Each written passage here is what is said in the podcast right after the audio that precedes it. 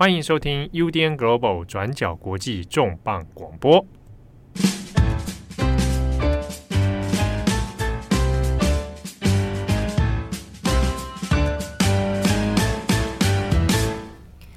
Hello，大家好，欢迎收听 UDN Global 转角国际重磅广播，我是编辑惠仪。那在今天这一集的广播里面，我们邀请到新加坡的自由记者兼人权捍卫者韩丽颖来和我们谈谈新加坡的死刑还有司法制度。那为什么会选择在这个时机谈死刑制度，以及为什么要谈死刑制度呢？主要是因为在去年的十一月底，有一起运毒案件在新加坡和马来西亚引起了非常大的争议。那这名运毒者呢，是三十三岁的马来西亚印度裔男子，叫做纳根。他偷藏了四十二点七二克的海洛因，那企图带到新加坡去，最后就被逮捕。那并且呢，是被新加坡法院判处死刑。那偷运毒品当然是有罪的，但会引起两国争议的原因就在于。那根的智商只有六十九，那是低于常人八十五到一百一十五之间的一个平均智商。所以，当新加坡要处死一位智能不足者，也就引起了非常大的争议。那原本新加坡的法院是要在去年的十一月十号处死那根。但是没料到，这个案件却意外引起了两国的关注。那包括人权律师、人权组织、那国际媒体等，其实都有纷纷在关注跟施压。那到最后呢，也因为纳根确诊了，所以案件也就一直延期到今年的三月一号继续审讯，来决定是否一样要维持原先的判决，也就是判处纳根死刑。结果是，新加坡当局在三月一号暂缓了纳根的死刑，那会押后再另外举行听证会，做出最后的判决。所以意思也就是说，在重磅广播播出的这一集这一天，我们还不知道纳根最后会不会被处死。那在正式进入访谈之前呢，我们先来补充一下整个事件的脉络。那因为那根的这个案件，其实也再次掀起了外界对于新加坡死刑制度的一个讨论。那其实，在新加坡通常会有三种情况会被判处死刑，那分别是枪支犯罪、谋杀，还有你贩毒或者是运毒超过一定的数量跟额度。那当中呢，在新加坡大部分的死刑犯基本上都是与毒品犯罪是有关的。那按照新加坡政府的逻辑，当你运毒超过一定的分量，会被判处死刑。那原因是因为你携带的毒品会伤害无数的家庭，而且你在踏进新加坡的国土之前，新加坡当局就已经会严厉给你警告，告诉你说，贩毒、运毒在新加坡是非常严重的罪行。所以，当你依然决定还是要这么做的话，那引用新加坡开国总理李光耀的说法就是。那么，你一个人的死亡是太仁慈的做法，因为你运送的毒品会伤害上百个、上千个家庭，你会让这些家庭每一天都活在痛苦之中。所以我们可以知道，李光耀其实也是赞成对运毒者判处死刑的。那我们可以听一听他之前访谈里面针对死刑的一个说法。In Singapore, before you land. The air hostess or the steward will announce that there are very heavy penalties if you are found with more than a stated number of grams of certain prohibited drugs. And if you still come in with a few kilos of them, which will destroy hundreds, thousands of families, one death is too kind because you are killing that family every day for years and years and years that a daughter or a son is an addict. 那其实以上的这段访谈呢，是李光耀当初接受 BBC 的一段访谈。那他这一套以处罚为出发点的一个逻辑，其实也是被新加坡政府、新加坡当局沿用到现在的。好像是说，新加坡的法律规定，如果你运毒超过十五克海洛因，那就是唯一死刑。那所以，纳根当初运送了四十二点七二克的海洛因是远远超标的，那根据新加坡内政部的说法，也就是说，这个四十二点七二克的海洛因可以提供五百一十个人在一个星期内吸毒的分量，那是非常严重的罪行。那确实，纳根他就是犯了法，他就是犯了罪。但或许我们也可以更试着去追问的一个问题是：一个智力不足的人为什么会运毒？那我们可以试着了解一下纳根的家庭背景。那我们综合媒体的报道，会发现说，纳根其实是来自一个弱势家庭。那在二零零九年，纳根当时候大概是二十一岁，他在马来西亚的南部新山工作。那新山的地理位置呢，是非常临近新加坡的。其实你只要跨越一座桥，就可以从新山跨境到新加坡。那纳根的父亲当时候要动心脏手术，所以纳根呢，就像一个叫做 K 的人，希望可以跟他借马币五百令吉。那如果我们按照二零零九年的汇率换算成新台币，大概也就是五千块的新台币。那 K 就告诉纳根说，如果你同意带一些东西进入新加坡，那我就会把这五百令吉借给你。那当时候纳根是拒绝的，不过到最后，这个 K 就威胁纳根说，如果你不带这些东西进入新加坡，那我就要杀害你的女朋友。所以到最后。纳根呢，就把这个四十二点七二克的海洛因绑在他的大腿上面，试图跨境到新加坡。所以结果我们都知道，他被逮捕，被判处死刑了。那后来在审讯期间，经过诊断，就发现说，纳根的智力只有六十九。那同时，他其实也有患有注意力不足过动症，也就是 ADHD。那这些诊断的情况，其实也意味着它会影响跟左右纳根当下的判断。意思也就是说，纳根当初或许根本不知道自己正在运毒，也不一定了解说运毒到底会为他带来什么严重的后果。不过呢，新加坡的法院并不认为纳根有严重的智力问题。新加坡的法院认为，纳根清楚知道携带毒品是犯罪行为，而且他还懂得怎么把毒品藏在他的大腿上面，所以到最后还是决定维持原先的判决。所以这整起案件总结来说，关键就在于：第一，新加坡并没有根据纳根的精神还有心理状况，给予他一个公平的待遇。例如呢，他们其实应该是要为纳根的一些审讯程序来进行调整的，像是说应该要安排呃曾经有经验跟智能不足者沟通的人在现场，那可以让纳根的整个状况相对来说比较稳定一点。那再来第二，新加坡其实在二零一二年有修订他们的滥用毒品法，意思也就是说，毒贩在特定的情况下可以免除死刑。改以终身监禁，也就是无期徒刑来做取代。例如说，这个运毒者他可能不涉及其他的犯罪行为，或者是呢，他的精神状况是有问题的。可是重点就在于说，那根的精神状况、那根的心理状况，并不被新加坡政府采纳。那我们可能也会以为说，那根有可能是特殊案例，但其实不是的。在近期呢，新加坡其实也有三个备受关注的运毒死刑犯。那这三个死刑犯呢，他们的马来文名字分别是 p a u l C. Jafrudin、Roslan Bakar，还有 Rosman bin Abdullah。那这三位运毒死刑犯原定也要在今年的二月被处以死刑，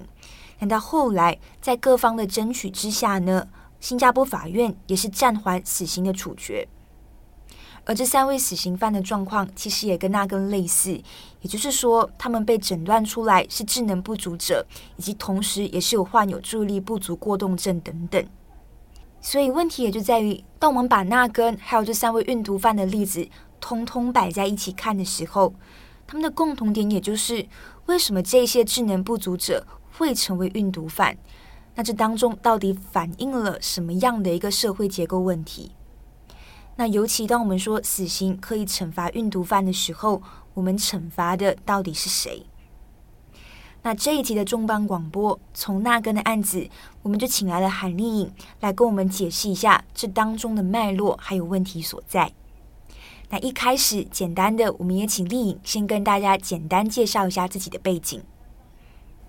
我是土生土长的新加坡人啊，就在新加坡读小学、中学，然后。大学的时候才出国，去了新西兰还有威尔斯。我原本是没有怎么想当记者啊，更更没有想过要做什么废除死刑的的活动，所以我原本想是要做一名啊电影制片人，所以本来是先读了电影系的，后来毕业后开始工作的时候，就开始对这新闻的专业更感兴趣，所以后来。决定最好是做自由记者，因为自由记者就可以一边报道新闻，也可以参与这些人权问题的运动，还有这些组织，所以就就这样就糊里糊涂的这样就开始了。丽颖有一个自己的那个网站，叫做 We the Citizen，然后上面其实呃有分享了很多丽颖这几年来可能对于新加坡社会议题的看法。其实不只有死刑，跟包括其他一些比较社会正义的问题，其实都有写在网站上面。那也想说，在我们正式进入开始谈纳根的案子之前，我想说也可以让听众朋友们有一个对新加坡的死刑制度有稍微可以了解的一个背景。所以想说一开始也想请丽颖分享一下新加坡的那个死刑的执行状况，例如在什么样的情况底下，在新加坡是一定会被判死刑的。其实我们法律上会被判死刑的这些案组是有很多种，但是。现在目前最主要的就是三种罪行，就是贩毒、谋杀还有火器犯罪。所以大多数的就是贩毒。所以根据我们最近收集的这些信息，我们目前有超过五十名死囚，然后大多数都是被判定贩运毒品罪。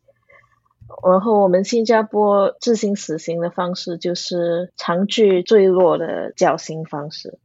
所以新加坡政府就一直以来都认为，如果我们判的重一点，就会有比较少人敢带毒品进新加坡，所以他们他们这个逻辑就是，呃，如果我们执行死刑，其实可以救很多人，因为会有比较少的毒品进到新加坡，所以他们一直是就是这样的说法。但是其实这个说法都都没什么证据嘛，其实没有证据说执行死刑有这种威慑的效果。我觉得大家可能对于新加坡有一个印象，就是会觉得新加坡是一个很安全的国家，所以大家可能没有办法想象说，就是毒品问题在新加坡真的是有像政府说的这么严重吗？所以其实我们也不大清楚，因为他们每次报道好像收到了。多少毒品？其实我们不大清楚。看起来他们听起来好像很多，对吗？不，就是好像他们说，呃，我们今天收到两公斤，嗯，还是八公斤，就看听起来很多，但是其实我们也不大知道那个具体的状况。对，具体的状况，这个这个八公斤是怎么想成新加坡最大的一些具体的贩毒的状况？嗯，所以其实我们。不大清楚，但看起来是好像没那么严重，就是没比我们这些其他的国家严重。所以新加坡的政府就说是因为死刑才没有那么严重，但其实我们不大清楚，没有去研究过。好，那我们如果再看回可能之前的状况，也是说，呃，新加坡其实一直以来都有死刑嘛，但是状况是从二零一九年的十一月开始，好像就暂时没有死刑了。现在的状况是在二零二一年底，就是去年的十一月，也是纳根的案子嘛，就开始恢复执行死刑了。那依照你的观察，你觉得为什么会有这样子的状况？其实新加坡二零二零年还有二零。二一年都有执行死刑的这些打算，但是因为有那些未决的法庭案件，所以就无法执行了死刑，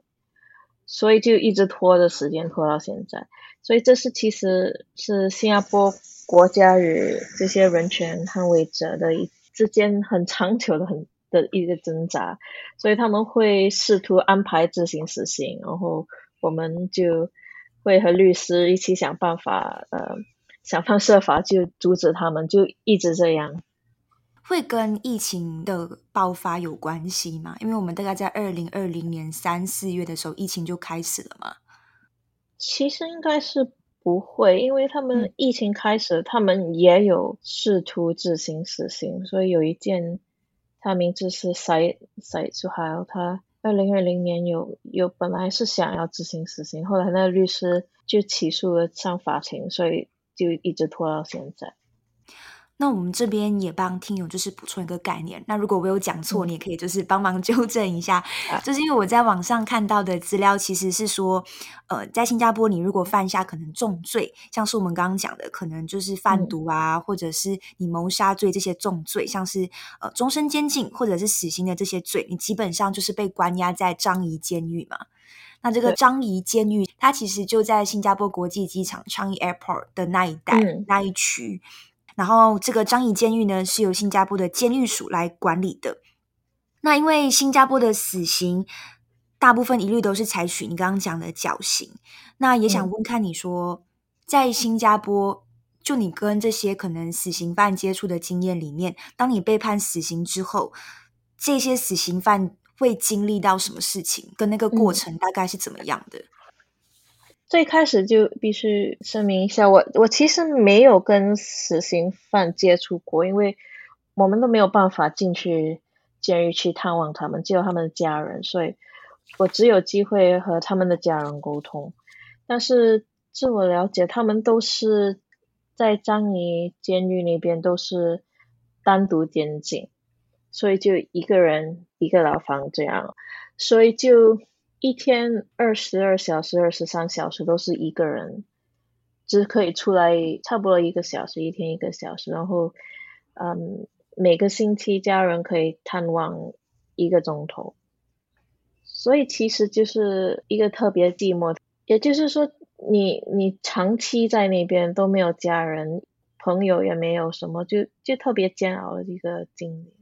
你就跟外界完全隔离起来，嗯、对。真的被判要绞刑的那一天，我记得你有提过，说是在前一天，家属被允许可以帮他们买一些衣服，然后帮他们拍照，嗯、对吗？对，所以是监狱帮他们拍照，然后照片拍了就就给家属好像当个纪念这样。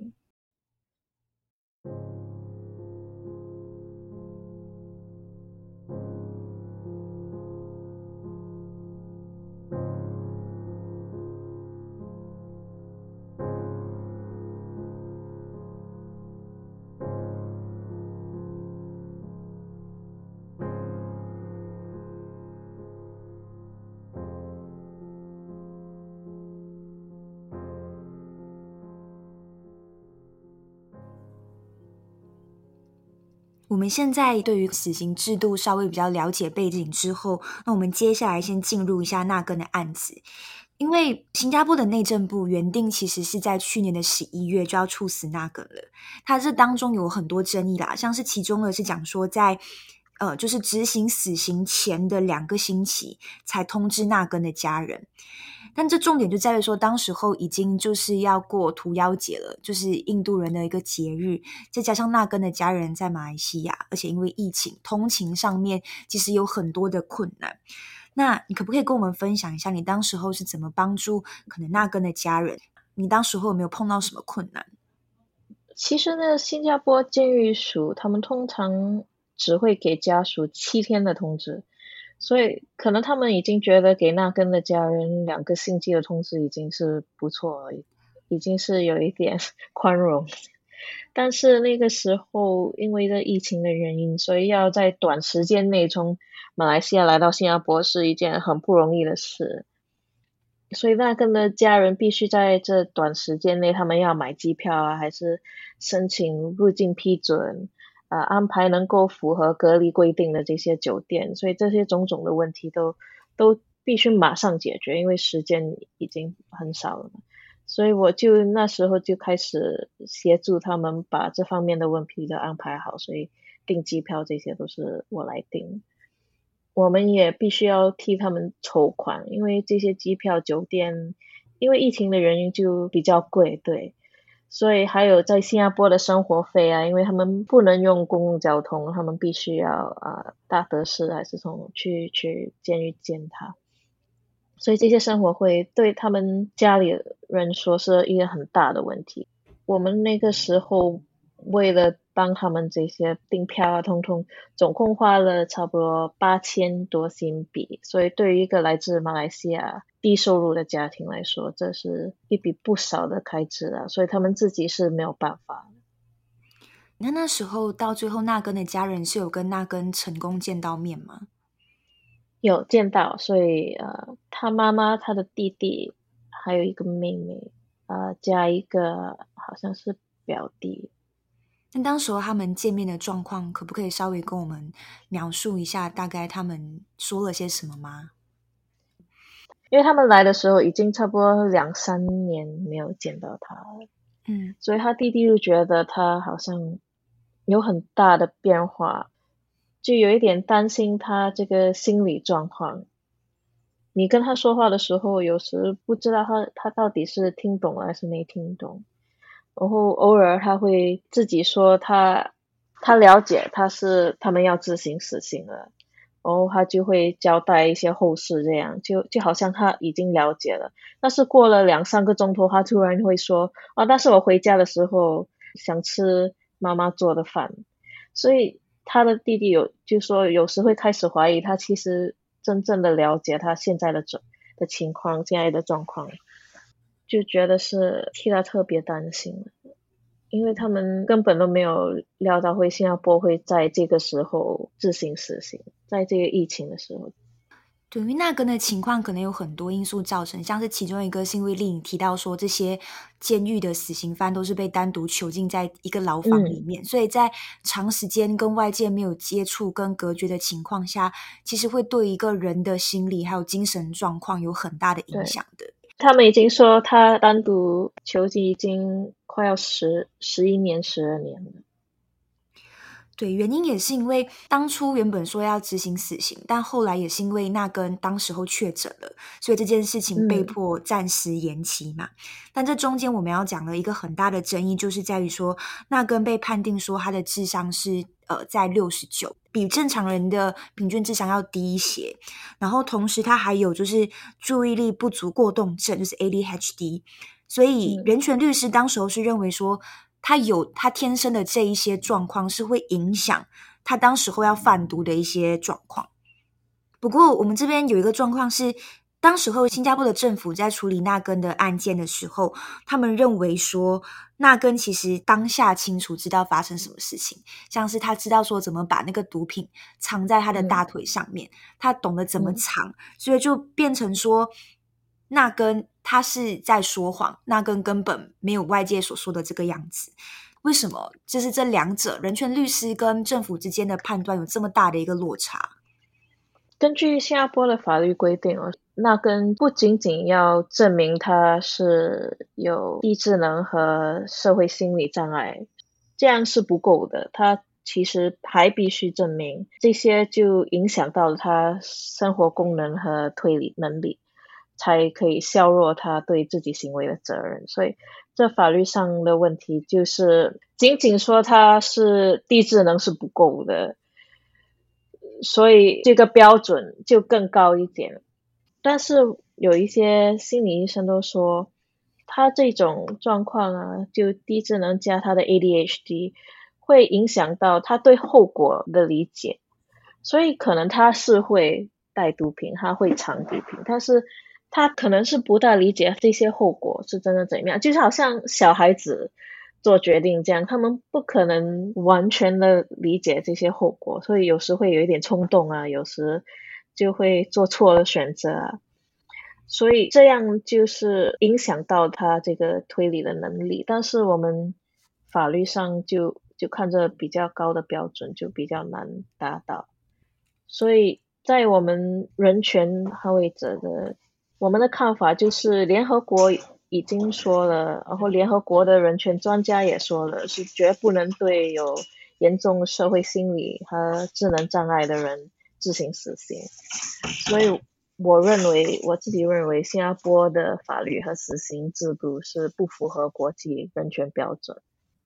那这部分关于可能新加坡在处理智能不足者的制度到底应该是怎么样？我们可以等一下，往后再讲。嗯、只不过是因为现在除了那根的例子，如果我们再看回早期更早的例子，或者是现在的几个例子，都会发现说，最近可能几个要被处以死刑的死刑犯，他们其实也是面临智能不足的一个问题。对，像是最早的时候，嗯、之前有看到你分享的，是在一九九六年的那一个案子。一九九六年的那个案子也是马来西亚人，他叫做 Rosman bin Juso。他的状况是因为他在新加坡运毒被判死刑，那他当时候的智商是只有被判定是七十四。法官在初审的时候，其实有选择，就是觉得说不判他死刑，但是后来检察官上诉，到最后就推翻了，然后他是被判死刑的。嗯然后包括最近的一些例子，呃，像是呃，Rosman bin Abdullah 或者是 Rosman bin Bakar，他们也是面临智能不足，然后要被判死刑的状况。那我比较好奇的事情是，如果我们把这些例子都放在一起看的话。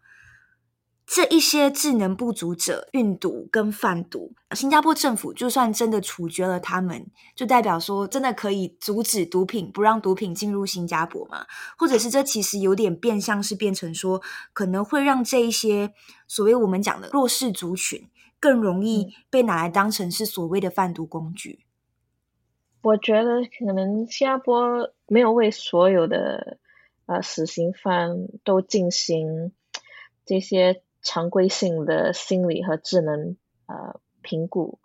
所以其实我们不大了解在监狱里有多少人有低智能还是社会呃心理障碍。但如果我自己猜了，是应该会有挺多的，因为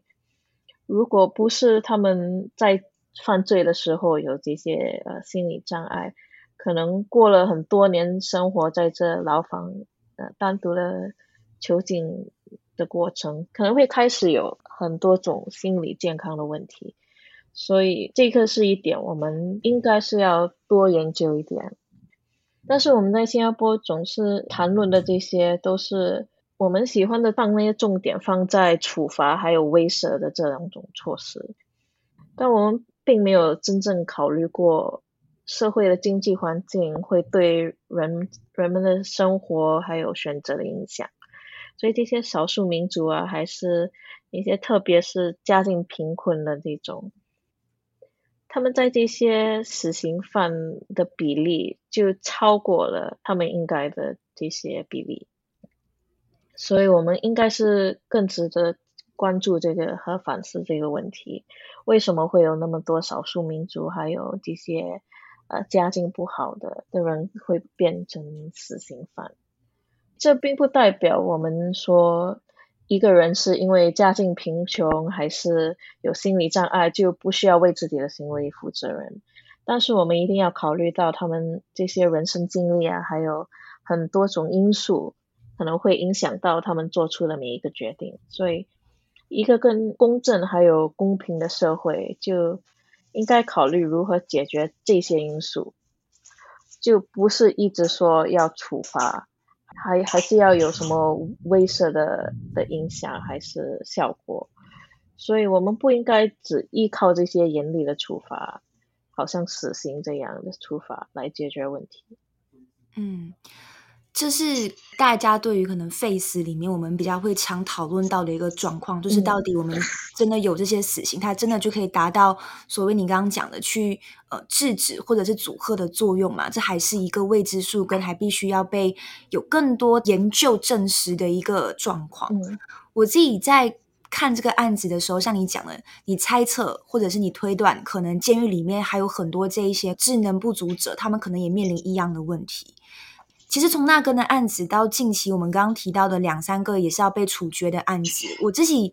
的一个感触是，我不知道可不可以要用幸运，应该说那根的案子在去年十一月短短的一个时间里面，可以马上聚集到新加坡还有马来西亚社会上面的一个关注。我不确定这是不是一个相对幸运的例子，嗯、因为到最后甚至是连马来西亚首相也特别写信给新加坡的政府去要求特赦。但是其实还有很多纳根之外的例子是被忽略的，所以纳根的这个案件是也得到了国际媒体的关注，所以其实很多死刑犯都都没有没有得到这种关注，所以就很难去给新加坡政府任何压力来赦免，还是不要执行这死刑。所以其实那一根那根的案件是有一点特别，得到了不只是新加坡，还有马来西亚人的关注，还有国际媒体的关注。对，因为其实刚刚有提到说马来西亚的首相也有写信嘛，我记得就算有国际的整个就是施压跟关注之下，我记得新加坡总理李显龙那时候的回应是说，呃，那根的案件呢是充分符合法律规定的，然后是有经过正当的一个程序的，那是当时候他的回应嘛。其实我也觉得事情是在我们刚刚讲了这么多例子之外，就是因为那根这个东西其实不只是个案。那如果我们希望之后的每一个个案可以得到一个更好的保障的话，其实最主要的也是要回到我们刚刚讲的所谓现在新加坡的司法制度到底还有什么可以被完善的地方。所以我这边也想我请问的事情是。如果按照说可能合理或者是正常的司法程序，它其实是应该要怎么给予这些智能不足者更多的保护的？因为唯有在程序跟制度上面完善之后，我们才可以真的。保护这些人，因为重点就在于说，那跟这一次的案子，人权律师的辩护是说，新加坡政府把他当成正常的囚犯来看待。那你把他当成正常的囚犯，所以导致那跟在呃可能答辩在回应的时候，嗯、他的回应通常都是不利于自己辩护的，那反而造成他的罪行是没有办法被减轻。所以想问说，你怎么看这件事情？一个在新加坡很大的问题就是，警方要录取口供的时候，你是不能有律师的，所以就不只是那根，也不只是智力低的的人都有这个问题。通常大家被被录口供的时候都有这个问题，你没有律师，所以你很有可能好像，因为如果你你自己对法律没有什么了解啊，什么很很容易就会。说出对自己不利的东西。如果你很怕警察，是你你想的不清楚，因为慌了就就想的不清楚，就很容易就会对自己不利。然后对那跟这种好像低智力还有心理障碍者就更严重了这。然后我们就看那跟是超过十年了，他他被逮捕的时候已经超过十年，所以自他被逮捕和调查以来。国际上的社会心理和智能障碍者诉诸司法的理解有了很大的这个进展。觉得最理想的情况就是从逮捕的时候啊，就录取口供、审判、判刑的这整个过程中，我们都应该为像那根的这些呃社会心理和智能障碍者提供出程序调整，还有呃相关的支持服务。所以，据我所知，那根还有这其他的死刑犯都没有得到这种程序调整。所以，现在新加坡已经有了一点进展，但我们还是远远不够的这些调整。好像我们新加坡现在的调整，就是只有在录口供的时候有调整，但是在法庭上都没有，就通通都没有调整过，帮这些有心理心理障碍者参与他们自己的这审判的过程。我记得在你最新的那篇文章里面，其实有稍微提到说，是在对墨西哥，其实开始慢慢有针对这一些心理障碍或者是智能障碍的一些人士，提供了一些可能相对应的保护。那其中有一个我自己觉得很重要的一点是，就是让这些囚犯们有办法参与自己的辩护。对，我觉得这是很重要的，因为我们一般会认为说，精神障碍者或者是智能不足者，他们没有办法帮自己辩护，没有办法保护自己，嗯、但实际上其实是应该让他们更多的参与在整个程序里面。我觉得这是跟以往我们所了解的状况是非常不一样的。对，所以新加坡就还没赶上这样的调整。那那个你刚刚讲的，可能墨西哥的制度，可不可以请你稍微简单讲一下那个状况大概是怎么样？他们墨西哥现在就只是在墨西哥的首都，所以墨西哥城里，他们还没有发展到整个国家，就就先开始在这首都里。如果有心理障碍者，那法庭可以联系这个组织，叫他们提供一些呃司法促进者，所以他们就会陪这些有心理障碍者在法庭上的过程，就一直陪着他们，帮他们解决一些沟通的问题啊，还是可以呃调整一下这法庭上的程序。所以，比如有一些法庭上的程序，他们审案的时候很长的时间，所以他们可以申请说。要多一点的休息的时间，所以让人放轻松一点，就不要一直这么紧张，一直绷着这样。这些小小的东西其实听起来是不是什么大事，但对这些心理障碍者有很大的区别，就让他们也参与这个过程。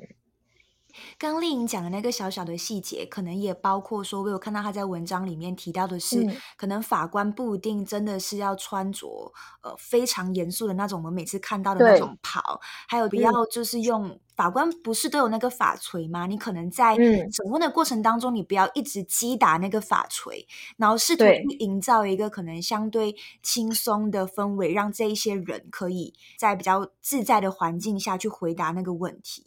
对。对我觉得这是一个很重要的一的一个例子，跟我觉得也是希望各国可以慢慢陆续跟进的一个的一个例子。嗯，对。后来我也在想的事情是在现有的情况下，随着我们现在时代的进步，我也觉得说要有一个有人性或者是有同理的司法制度，其实相对来讲也取决于到底社会里面大家怎么去看待死刑，怎么去看待我们的司法。那就像马来西亚，其实在几年前就有讨论过哦，那不然我们来废死好了，这是马来西亚政府提出来的。这个月马来政府还是要讨论这个问题，要不要废死？他们就一直试试图，但是没有成功。就是对，像你讲的没有成功，也是因为你可以看到民间里面、社会里面民众的反弹其实蛮大的，因为大部分的民众是赞成死刑的。嗯所以到最后，就像你讲的，他到最后很有可能就是会不了了之，这件事情可能过几年又会被拿出来。但但至少在我心里面，我觉得这样子可能至少每隔几年，或者是隔一段时间拿出来讨论，可能也是一件好的事情。因为我们总是需要这一小小的讨论，你才可以推动每一次大家可能更深入的去想说，到底为什么我们要废除死刑等等。所以接下来也要问的就是新加坡社会大众对于死刑的看法。我不晓得是不是跟马来西亚的社会是差不多一样的，是差不多。所以大多数的新加坡人都还是支持死刑，但学者们有做过这个民意调查，然后他们发现呢，其实新加坡人在这死刑的问题上的信息量。其实是不大，所以他们表示自己支持死刑的时候，大多数都是很表面上的这种说法。你出去差不多问你，你支持死刑吗？很多人都说支持。他说那那你知道什么？其实不知道，不大清楚，没有什么印象，只是想想的时候支持啊，好的支持啊。所以其实这个这个问题，大多数的公众都没有怎么花什么时间来考虑这个议题。这些学者呢，也也发现了，一旦你让人知道了这些死刑还有死刑案件的细节，他们就对死刑的支持会有摇动，甚至会下降。所以对我来说呢，这就是表明了我们必须一直继续努力开展我们这些的活动啊，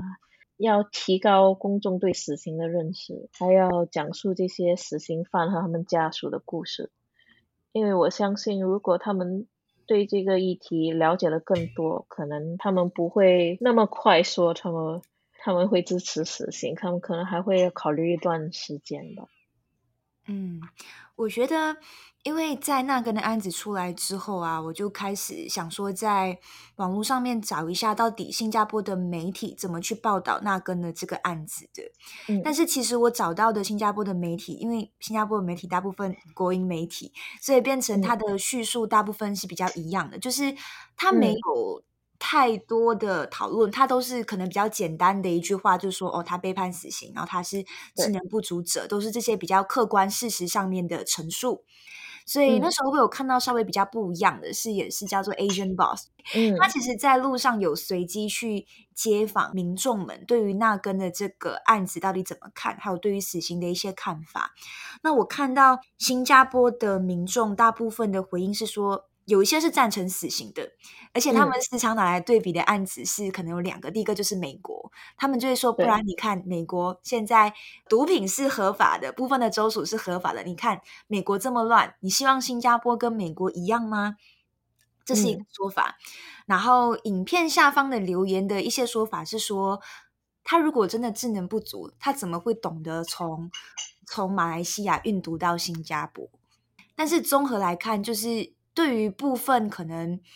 呃立场比较不一样的民众是觉得说，他们尽管赞成死刑，但是他们觉得说那根的例子有争议，所以是不应该被判死刑的。那也是有这样子的声音的。对，因为我们就就好像你说的，在我们新加坡本地的媒体没有怎么报道，因为这其实是就不只是一个死刑议题的问题，就其实是我们新闻自由的问题。所以，因为这政府非常重视我们目前的这个死刑制度嘛，所以他们也非常重视这个关于毒品和处罚的说法。所以，我们如果有那些立场不同的观点，通常是不会被本地的媒体报道出来的。所以，很多新加坡人都没什么机会接触这种立场不同的这个观点。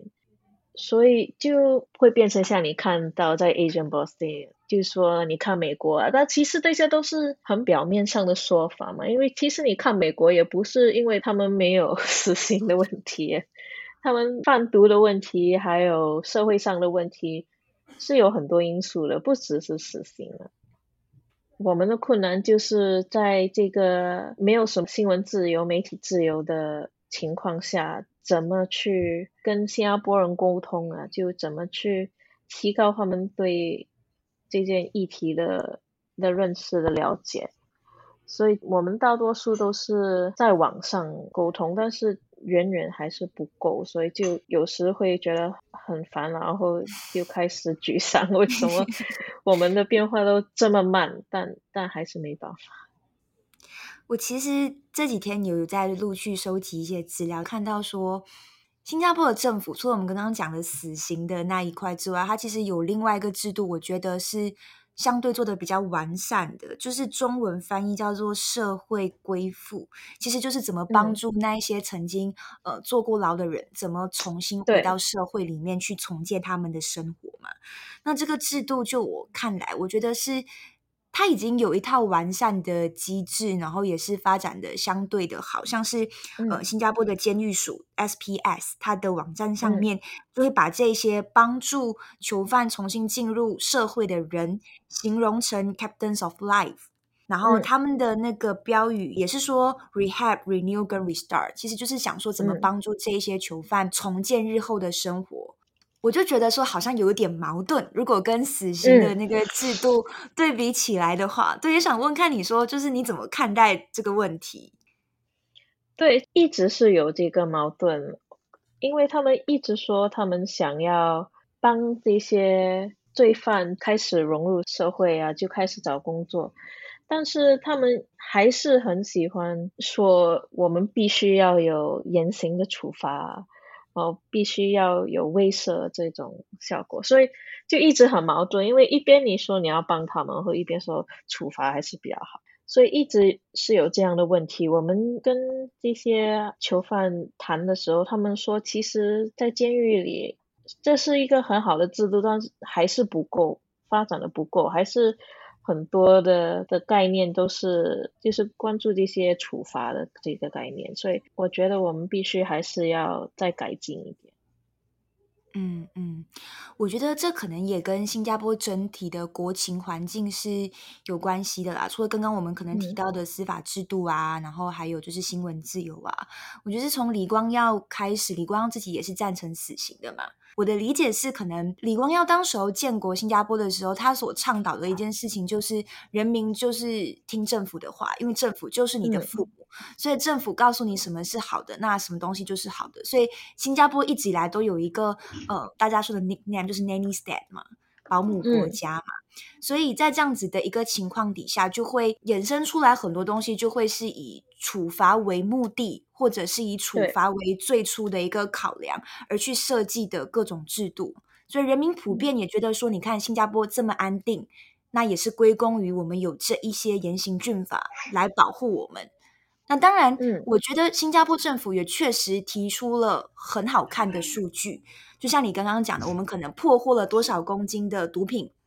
对，那另外一点，像是我们刚刚提到的，就是呃，社会复归计划帮助囚犯回到社会。那新加坡监狱署这边最新的记录也是说，因为有了这个计划，那在二零一八年出狱的囚犯里面，那十个里面只有两个是重新再犯的，就是重新被抓回监狱的。所以这一些数据，某种程度上也变成是说政府的一个呃政绩。你看，就是因为有严刑峻法，所以我们做的很好。嗯，最后的话也是比较回到你个人的那个状况，就是我们可以看到从去年十一月，然后到现在，你其实也一直，我相信你一直在奔波处理这几个死刑犯的状况。也想问说，你有没有遇到过什么挫折？然后你是怎么处理跟克服这一些情绪的？这一类的，就是必须要一遍又一遍的重复着同样的论点。因为每次提到这个 face，，就会有人说：“但是你看啊，毒品多害人呐，然后这些被害者多多惨啊，这些，所以一直要重复同样的论点呢，就是说，其实没有证据，呃，执行死刑是会减少呃贩毒的这些状况啊，就已经重复了十年了，已经好好累，所以就随着这个时间。”的推移呢，我也了解到了，其实我是没有办法强迫人改变他们的想法，因为我刚开始的时候，十年前就就一直很想，好像我已经跟你说了，你为什么没有改变你的想法，就会开始比较烦躁，还有比较沮丧。但是现在已经了解了，其实是不能强迫人家改变他们的的想法，所以我现在的目标就是。尽可能多的提供一些信息啊，给他们创造这些机会，让他们自己参与这个问题，让他们自己去思考和考虑这个事情。我希望他们最后还是会改变想法，但是那个我终于是已经接受了这个是我改不了的，都是要他们自己去迈出这一步。对，因为确实在推动很多议题的时候。他常常是在短时间内很难看到结果的，对，对，因为常常是你可能好不容易走了三步，然后过后退两步，这种后退几步，然后你要再往前这样子的状况。那也想问看说，你处理过帮助了这么多的家属，你有没有碰过可能让你觉得印象最深刻的一些例子可以分享？有一个最深刻的就是二零一六年。我有处理一个案子，他他的名字是 k o j a b i n 他是从 Sarawak 来的一个男子，他是判定谋杀罪，因为其实他他不是真正的想谋杀，他是打劫的时候就打了那受害者的头部，然后后来死了，所以他就被判是谋杀，是误杀的情况，误杀其实是误杀，但是因为新加坡判的在法律上就说是谋杀。所以我我就一直是协助他的母亲还有他的妹妹，所以他们从沙拉瓦来到新加坡，然后他们也不大会说英语啊，所以我会有时间就抽出时间就陪着他们，所以我们之间的互动是非常密切的。后来我们从新加坡去到了吉隆坡，然后又去到了萨拉瓦，为 Jabing 的的这些，要阻止他的。执行死刑的这些运动，我记得他本来是已经要被处死的那天，但是他那天早上有一个法庭上的起诉，所以我们觉得早上已经上了法庭，就不可能在那天执行死刑了，不能当天执行死刑啊，所以我们一直就觉得，如果他那天早上要上法庭，就意味着他的死刑会被推迟到最少下个星期才能执行。所以我那天本来是那天是星期五，所以我本来那个周末是必须要去越南的，因为我我有一些家事要再处理，我们必须要去越南。所以，因为我我相信他是不会在那一天自行死刑，至少还有一个星期，所以我没有取消我去越南的这个计划。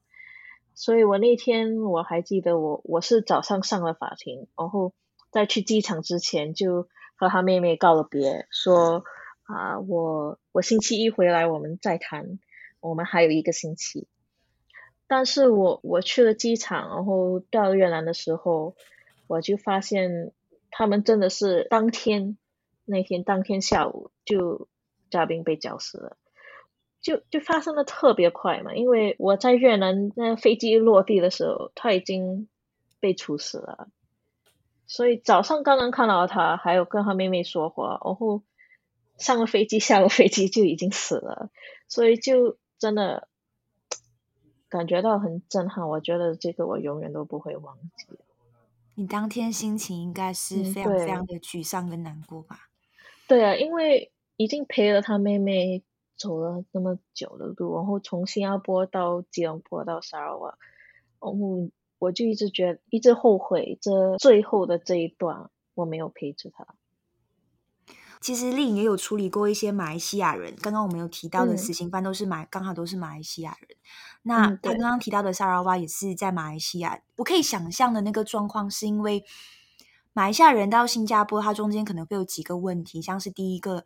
语言马上就会碰到问题了，嗯、因为新加坡大部分的这一些呃司法制度，或者是跟这些法官沟通，大部分都是用英文。所以如果你今天不懂得英文，嗯、你其实，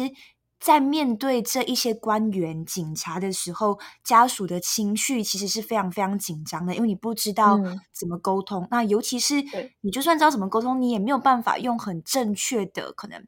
去表达，用英文表达自己的想法了。那在另外一点也是，就是钱的问题，因为新加坡跟马来西亚现在汇率也是，就 是两边就是已经差很远了，所以变成呃，你要从沙拉越沙拉瓦就是搭飞机到新加坡，它其实是一笔很大的费用，因为你要搭飞机，然后你到当地你要搭，你还要你还有住宿，你还有交通等等，都对于这些。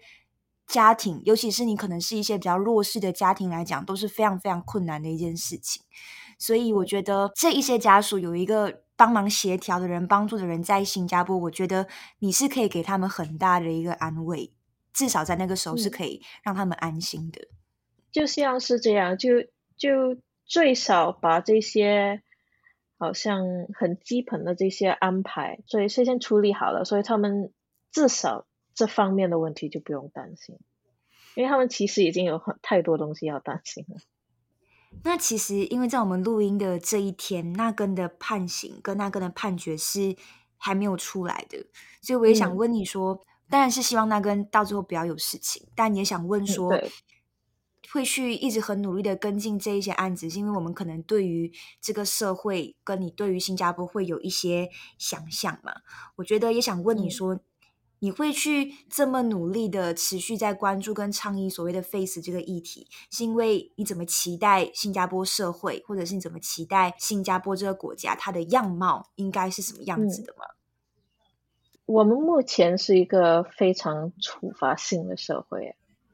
但是我觉得这这十年来，我有我有发现到新加坡人现在比较愿意去考虑这个 FACE 这这个概念。所以我觉得是这变化是很慢，但是是有希望。我自己相信我们可以能够找一种新的、更有同情心的这方法和制度来解决问题。我们我希望我们还能思考变革性的正义，还是恢复性的司法，让新加坡的环境不要那么处罚性。如果我们可以解决那些因素，那些影响人家做出好像他们很无奈的这些决定了，如果我们可以去解决这些因素，就好像解决这些呃贫困还是劳工剥削的这些问题，我们还可以建造一个比较有比较平等的社会，就不用处死，也也可以做一个比较平等的社会。我了解这些变化不能急了，不能不能赶上了，就就一定是要慢慢来的变化。但是如果你要我对好像那根的家属说这些，我们现在改变不了，我们必须慢慢来，这我也说不出口嘛，因为他们他们也顾不上这个 是要慢慢的改变还是现在改变，因为对他们来说，那根随时哪一天都都可以被处死，所以。所以一方面我我了解是必须慢慢来，但是另一方面我觉得真的很难去对这些家属解释这个事实。我可以理解，因为现在的问题就是整个制度跟不上这整个现在社会的一个变化，因为这些制度其实都还是旧的。我们当然知道说他要慢慢来，嗯、但确实我可以理解你的心情，就是因为对家属来说，这是一条人命，嗯、这是他们的亲人。对。但是有有一些他们自己都了解了这个问题，所以好像 Rossman 他的弟弟去监狱探望他的时候，有带话出来给我。他说他自己也了解，他可能是会被处死。如果我们要新加坡政府答应阻止他的这些执行死刑，是非常难的。不，不管我们怎么努力，他都可能会被处死。他自己了解，但是他跟他弟弟说，他希望他用他自己的案件，他自己的故事，可以引到公共的公众的关注，嗯、然后讨论，然后他希望他自己的故事可以帮到其他的这些死刑犯，啊，还有未来的死刑犯。所以听到这种他们自己表达的这种立场。就更提醒我，我们不能放弃，因为他自己都已经说到这份上了，我们都不可以放弃。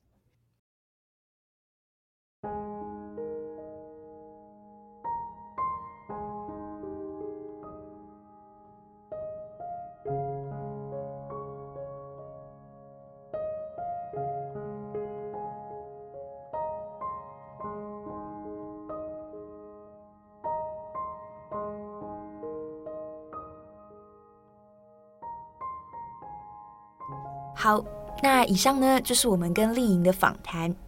那其实因为这几个运毒犯的死刑案，我们也可以发现丽颖这几个月也是忙了很久。那我们也很谢谢她可以抽空跟我们聊聊那跟这一次的案子，还有新加坡的死刑制度，当然也包括一些她的个人心境。那其实就像我们在访谈里面谈到的，在长时间跟外界隔绝的情况之下。那根的精神还有心理状况很有可能是越来越严重了。像是那根的弟弟在去年见到那根的时候，他也有提到说，那根的眼睛没有办法对焦。那住在那根隔壁牢房里面的人也跟他的弟弟说，那根其实已经有一年多的时间没有跟其他人说话了。他就说，那根整天就这样子一直站在他的牢房里面。那其实相关的状况也有得到人权律师的一个验证。那其中一个有跟纳根接触的人权律师就有谈到，纳根的死刑日期原本是在去年的十一月十号嘛。那人权律师就有说，纳根似乎知道去年的十一月十号似乎会发生一些事情，但是呢，纳根是一直觉得他是要去一个很美丽的花园，那在那个花园里面他会过得很开心。那这一次，其实我们要谈纳根的案子。也不单单只是要聚焦在新加坡，而是这个案件类似的案件，其实就在世界各地，甚至是发达国家都在上演的一个事情。也就是说，到底我们的司法制度如何将这些相对没有资源、相对边缘、相对弱势的人排除在外？那现实也是，我们的司法制度就是还没有，或者也是来不及跟上社会的脚步，跟上时代的脚步，真的好好的去保障、保护每一个人。那当然，我们也一再强调，运毒是一定有罪的，但是这个罪背后到底反映了什么结构性的问题？该怎么解决？我们的立场又是什么？可能也是纳根这次的判决里面，或许可以带我们进一步再去思考的事情。那我也衷心希望，我们今天提到的这几个死刑犯的例子，到最后有一个最圆满的结果。那么，以上就是我们今天这一集的重磅广播。我是编辑会议，我们下一次再见。